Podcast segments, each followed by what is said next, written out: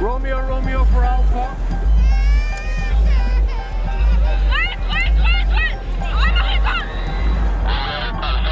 Uppdrag rädda liv. En podd från Läkare utan gränser. Trädgårdsmässa, bak och chokladfestival, hundmässa och fältsjukhus. Hur hänger det ihop egentligen? Det ska vi ta reda på i det här avsnittet av Läkare utan gränsers podcast Uppdrag rädda liv. Jag heter Katinka och arbetar på Läkare utan gränsers kontor och jag har ringt upp narkosläkaren Henrik Jörnvall för eftersom coronatider gör det svårt för oss att träffas fysiskt och i det här avsnittet inspelat digitalt, därav kanske lite sämre ljud. Välkommen Henrik! Tackar, tackar. Du jobbar vanligtvis på Karolinska Universitetssjukhuset i Stockholm men du har också gjort flera uppdrag för Läkare utan gränser. Ja, det stämmer. Vi kanske ska ta det från början. Det är början av mars. Coronapandemin börjar ta fart i Sverige och i Stockholm så rustar sjukvården för ett enormt pressat läge. Och det är ju här Henrik kommer in i bilden. För den 19 mars så får han frågan av Region Stockholm om man kan undersöka möjligheterna att sätta ihop en krisintensivvårdsenhet. Vad är egentligen en krisintensivvårdsenhet undrar jag först? Ja, det var ju ingen som visste och som tur är så har vi ju inte behövt den ännu heller så det är ingen som riktigt vet. Men eh, vi såg en, eller regionen såg och ja, alla såg en, ett kommande enormt behov utav intensivvård. Och eh, man behövde jacka upp eh, kapaciteten enormt. Eh, bortom kapaciteten som gick på befintliga sjukhus. Och då så blev namnet helt enkelt krisintensivvårdsenhet. Men vad tänkte du då när du fick den här förfrågan? Eh, nej, jag, eh, det här var ju helt nytt för mig. Jag, har ju, jag är ju erfaren, absolut inget snack om det, eh, åtta uppdrag med Läkare utan gränser och, och sådär. Men Eh, det här var ändå på hemmaplan och det var de här eh, höjdarna inom regionen och eh, alla som sa att jag skulle göra, från början var det då 200 platser på 10 dagar. Eh, så det kändes, eh, det kändes läskigt. Det kändes, eh, det här, varför frågar ni mig? Och det här, det kan jag inte. Så att jag frågade eh, nära och kära och arbetskollegor och alla sa liksom att det är självklart vi ska göra det här. Eh, och jag vet, vet, inte om de eh, förstod hur liksom rädd jag var. Det här går ju inte liksom och så eh, för att det, det, är, eller var ju ännu mer, men det var verkligen ett, ja, ett katastrofscenario helt enkelt där vi hade långt, långt, långt större behov än vad som skulle finnas. Och där skulle jag då på något sätt vara ansvarig för det här från att ha varit, eller är, en, en myra på golvet som gillar att och, ja, och hjälpa folk mm, en till en och, och eh, på en operationssal. Eh, så att, eh, men eh, nej, men de jag pratade med sa att det är självklart att du ska göra det här och kan någon göra det så, så kan du. Så att, ja, på den vägen är det. Ja. Men varför just Stockholmsmässan då i Älvsjö? Varför blev det just den platsen? Ja, eh, alltså direkt när jag fick frågan så jag kommer inte ihåg riktigt, men direkt när jag fick frågan så, så tänkte jag eh, Stockholmsmässan. Men det sa jag inte till någon. Eh, eh, utan för att jag tänkte, vi hade ju siffror, jag vet inte om alla, de är ju, de har ju varit, men det, tiden går ju fort och man glömmer bort. Men vi pratade alltså om, om över tusen intensivvårdspatienter. Eh, det är de siffrorna vi pratar om här. Nu pratar vi 19, 18, 17 mars Mm. Eh, alltså man behövde tusen platser eller man precis. förutsåg att det man behövdes? Behövde, man behöv, man, det förutsåg, alltså kurvorna, matematiska modeller, epidemiologi. Det, man måste komma ihåg också att det är inte alltid man har all rätt information. Eh, eller rätt sagt, man kan komma ihåg att man aldrig har rätt information eh, i en katastrof.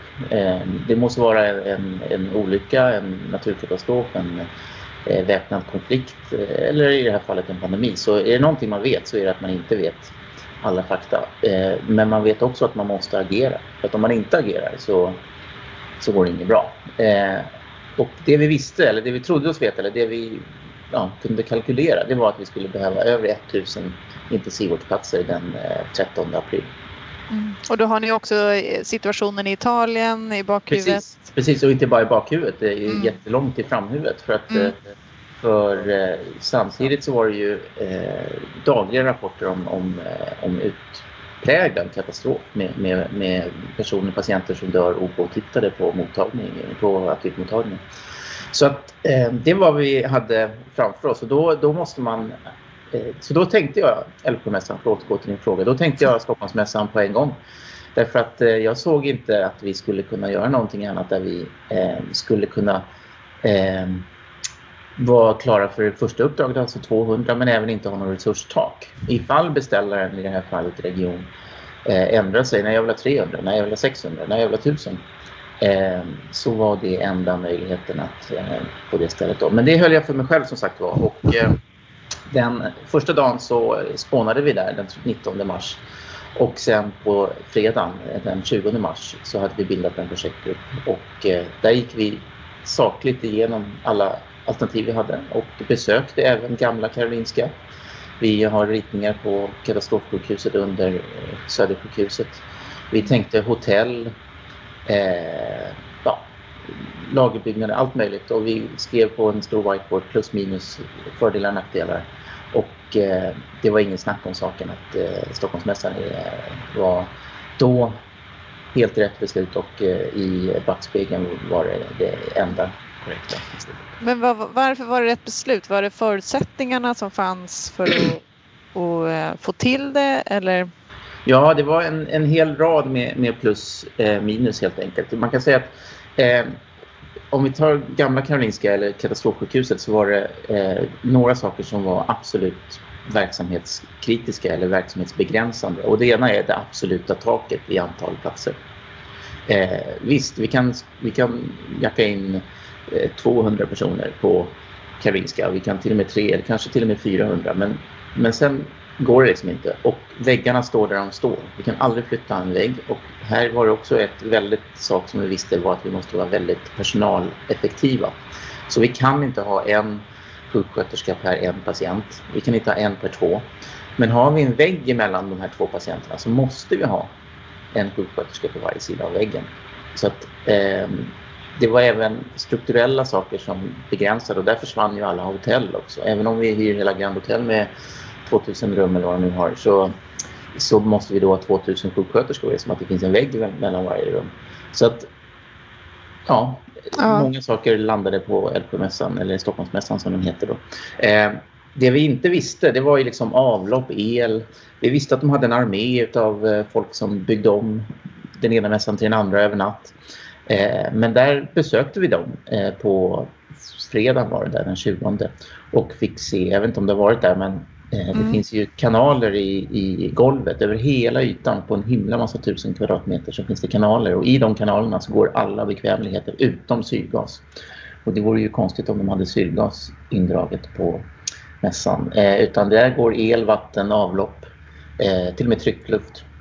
Så att eh, det enda som saknades var syrgas och eh, ja, på den här whiteboardtavlan då med plus minus så var det, eh, det utkristalliserade sig solklart att den enda, enda, enda bristen på Stockholmsmässan var syrgas. Det var det enda som inte fanns. Och, ska vi lägga till, eh, de andra sjukhusen eh, har brist på syrgas idag. Så att det är inte så att vi har en överkapacitet utan några av sjukhusen kör verkligen på ångorna som det är idag när det gäller syrgaskapaciteten. Det hade jag ingen aning om då och det tror jag inte folk i gemene har aning om idag heller. Men det är inte bara att plugga in en slang i väggen ens på svenska storsjukhus.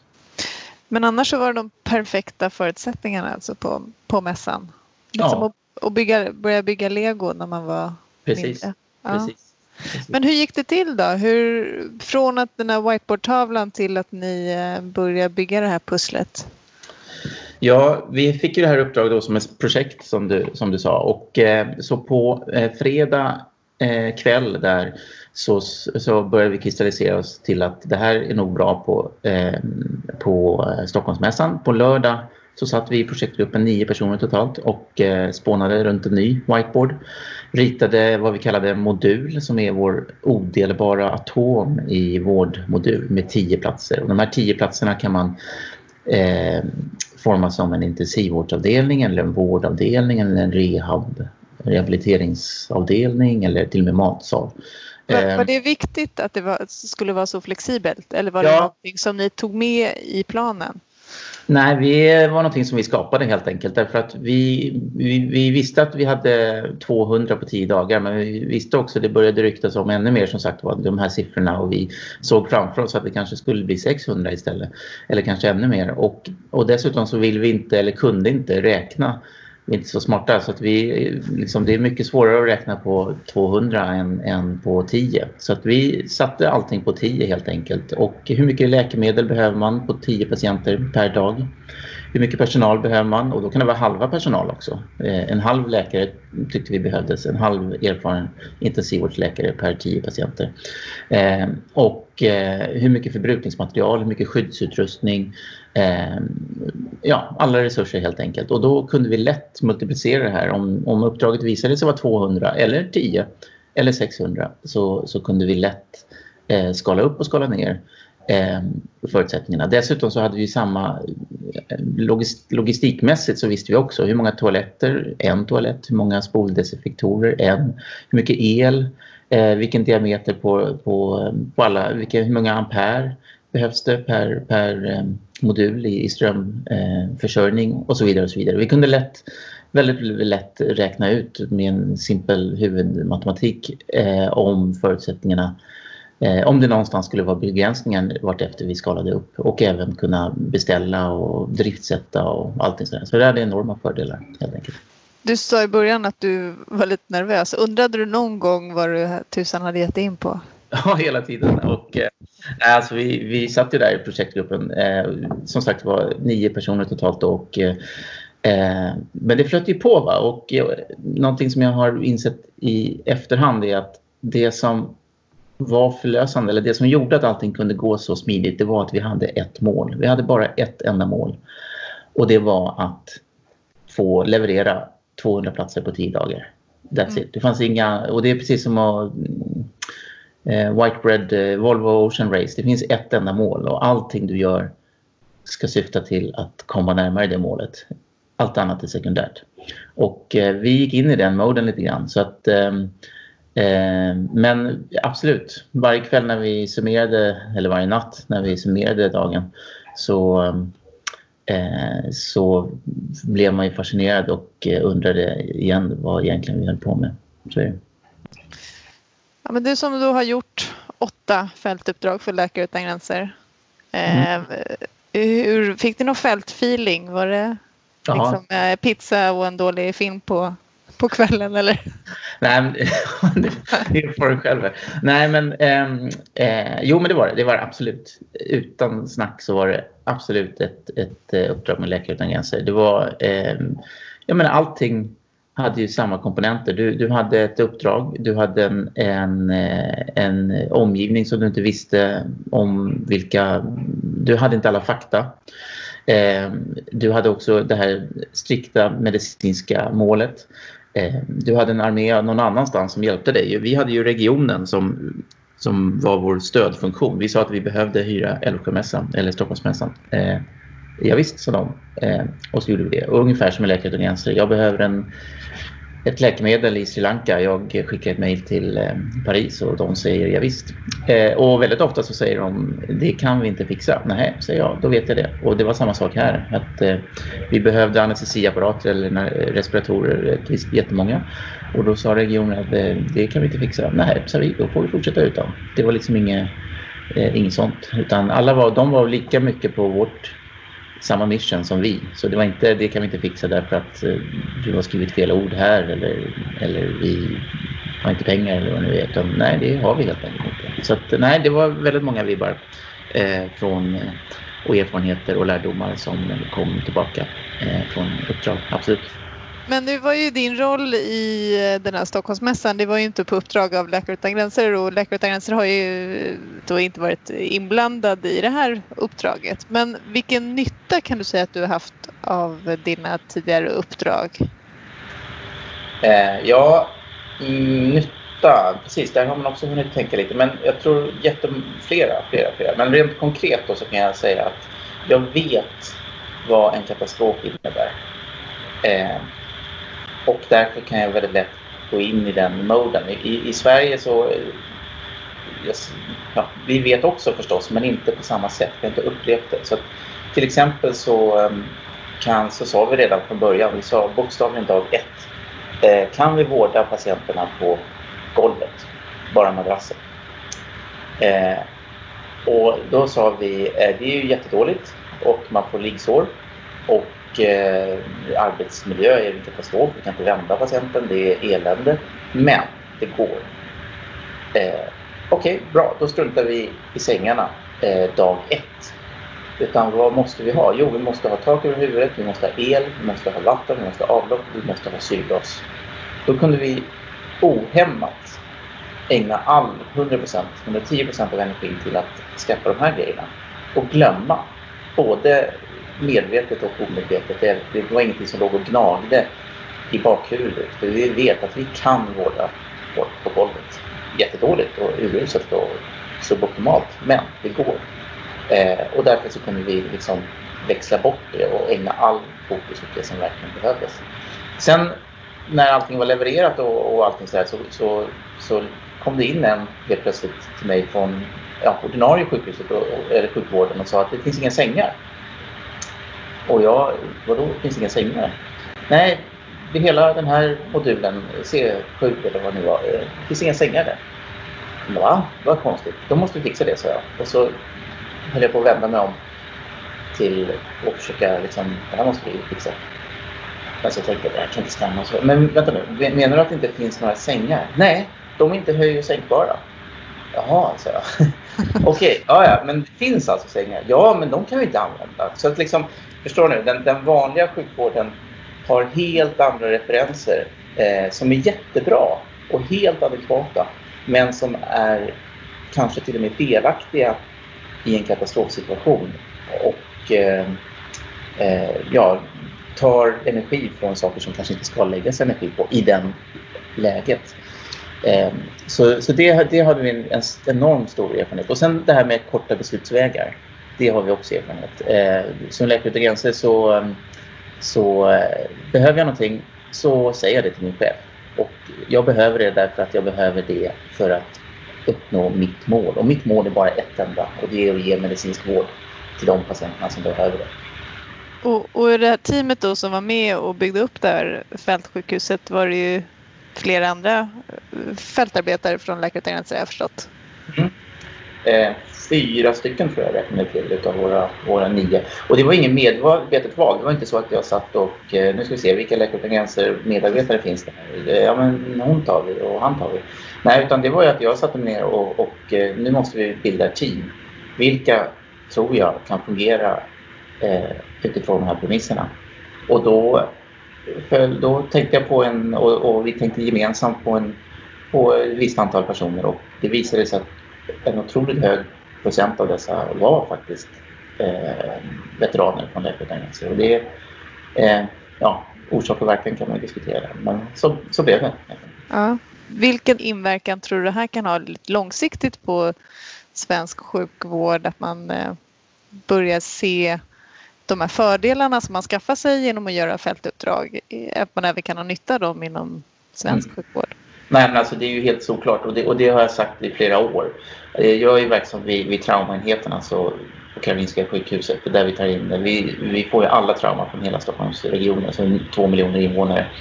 Och vi blir exponerade för allt det här och det är ingen tvekan om att, att jag är mycket tryggare i min roll på grund av de erfarenheter som jag har fått utomlands. Jag har hela tiden sagt att, att eh, sjukvården eh, gagnas av att ha medarbetare som är ute på uppdrag. Men du, nio personer och hur många dagar tog det innan ni kunde lämna över det här projektet?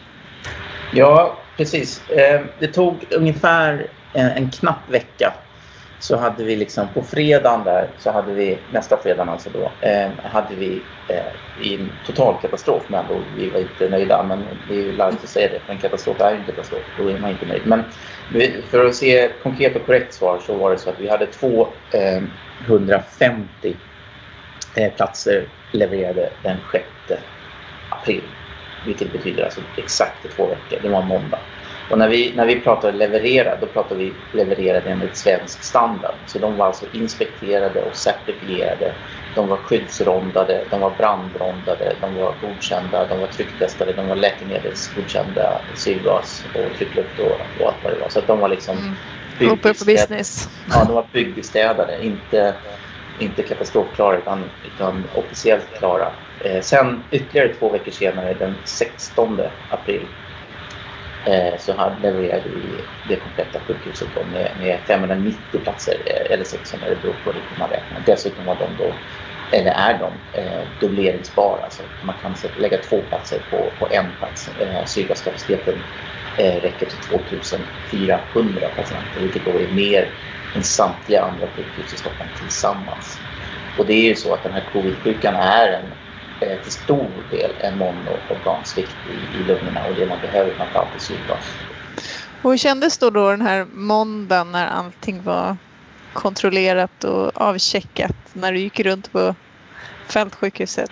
Ja, nej, men varje gång vi gick runt så, så var vi fascinerade över hur, hur smidigt, och det var verkligen smidigt det hade gått. Alltså själva bygget, själva organisationen, själva driftsättningen, allt, allt som var där ute var ju eh, ja, det bara fungerade helt enkelt. Så att, eh, nej, men jag var stolt. Jag var jättestolt och jättefascinerad och, och ja, gruppen var... Eh, jag tror vi alla hade ungefär den känslan. Eh, sen är det ju... Sen upp, blev det ju liksom eh, andra problem. Driftsättning, vem ska sköta vårdmässiga ansvaret?